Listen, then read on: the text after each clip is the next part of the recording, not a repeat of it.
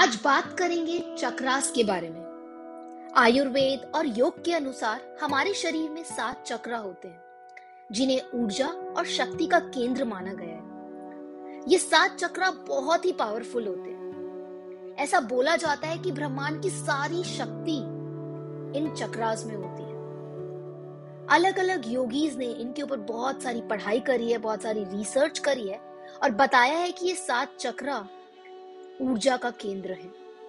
और आज के इस एपिसोड में हम बात करेंगे कैसे इन चक्रास को हम एक्टिव रख सकते हैं। मेडिटेशन ध्यान पॉजिटिव एफर्मेशन मंत्रास के through so let's get started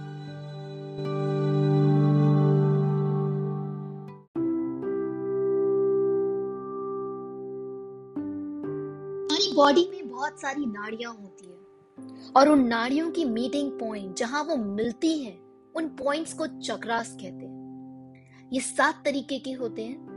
मूलाधारा, जो कि बेस या रूट चक्रा भी माना जाता है, स्वादिष्टाना, मणिपुरा, अनाहाता, जिसे हृदय का चक्र भी कहते हैं, विशुद्धि, कंठ चक्रा, जो हमारे कंठ में गर्दन में होता है, आज्ञा, ललाट पर, तृतीय नेत्र पर होता है और सहस्त्र, जो कि शीर्ष चक्र भी कहलाया जाता है। अब बात करते हैं इन चक्रास की मेडिटेशन या ध्यान के बारे में। अगर आप लंबे समय से चली आ रही किसी बीमारी को प्राकृतिक रूप से सही करना चाहते हैं, ठीक करना चाहते हैं, या आप किसी एडिक्शन से मुक्ति पाना चाहते हैं, या आप अपनी कंसंट्रेशन पावर को बढ़ाना चाहते हैं, या आप शारीरिक या मानसिक स्वास्थ्य के प्रति जागरूक हैं और आप इसके लिए कोई सहज तरीका ढूंढ रहे हैं तो इसका एक ही जवाब है चक्रा मेडिटेशन या चक्रा ध्यान।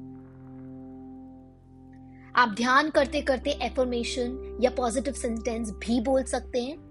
आप इसके साथ साथ मंत्रा चैंटिंग या मंत्र का जाप भी कर सकते हैं, जो कि हर चक्र के लिए अलग है और आपको इंटरनेट पे इसके बारे में सारी जानकारी मिल जाएगी। और अगर आप मुझसे पूछेंगे कि सिर्फ़ एक मंत्रा जो सारे चक्रास को संतुलित रख सके तो मैं कहूँगी ओम। आप ओम मंत्र का जाप कर सकते हैं ध्यान में, और ये आपके सारे चक्रास को संतुलित रखने में बहुत फ़ायदेमंद रहेगा। पर चक्रास को एक्टिव रखने के लिए अपनी पूरी बॉडी को एक्टिव रखना उतना ही इंपॉर्टेंट है। एक्सरसाइज करना, पानी पीना, खुश रहना वॉक करना अच्छा भोजन ग्रहण करना अच्छा सोचना बहुत ज़रूरी है। इसके साथ साथ आप ध्यान करिए, जो कि बहुत फ़ायदेमंद रहेगा।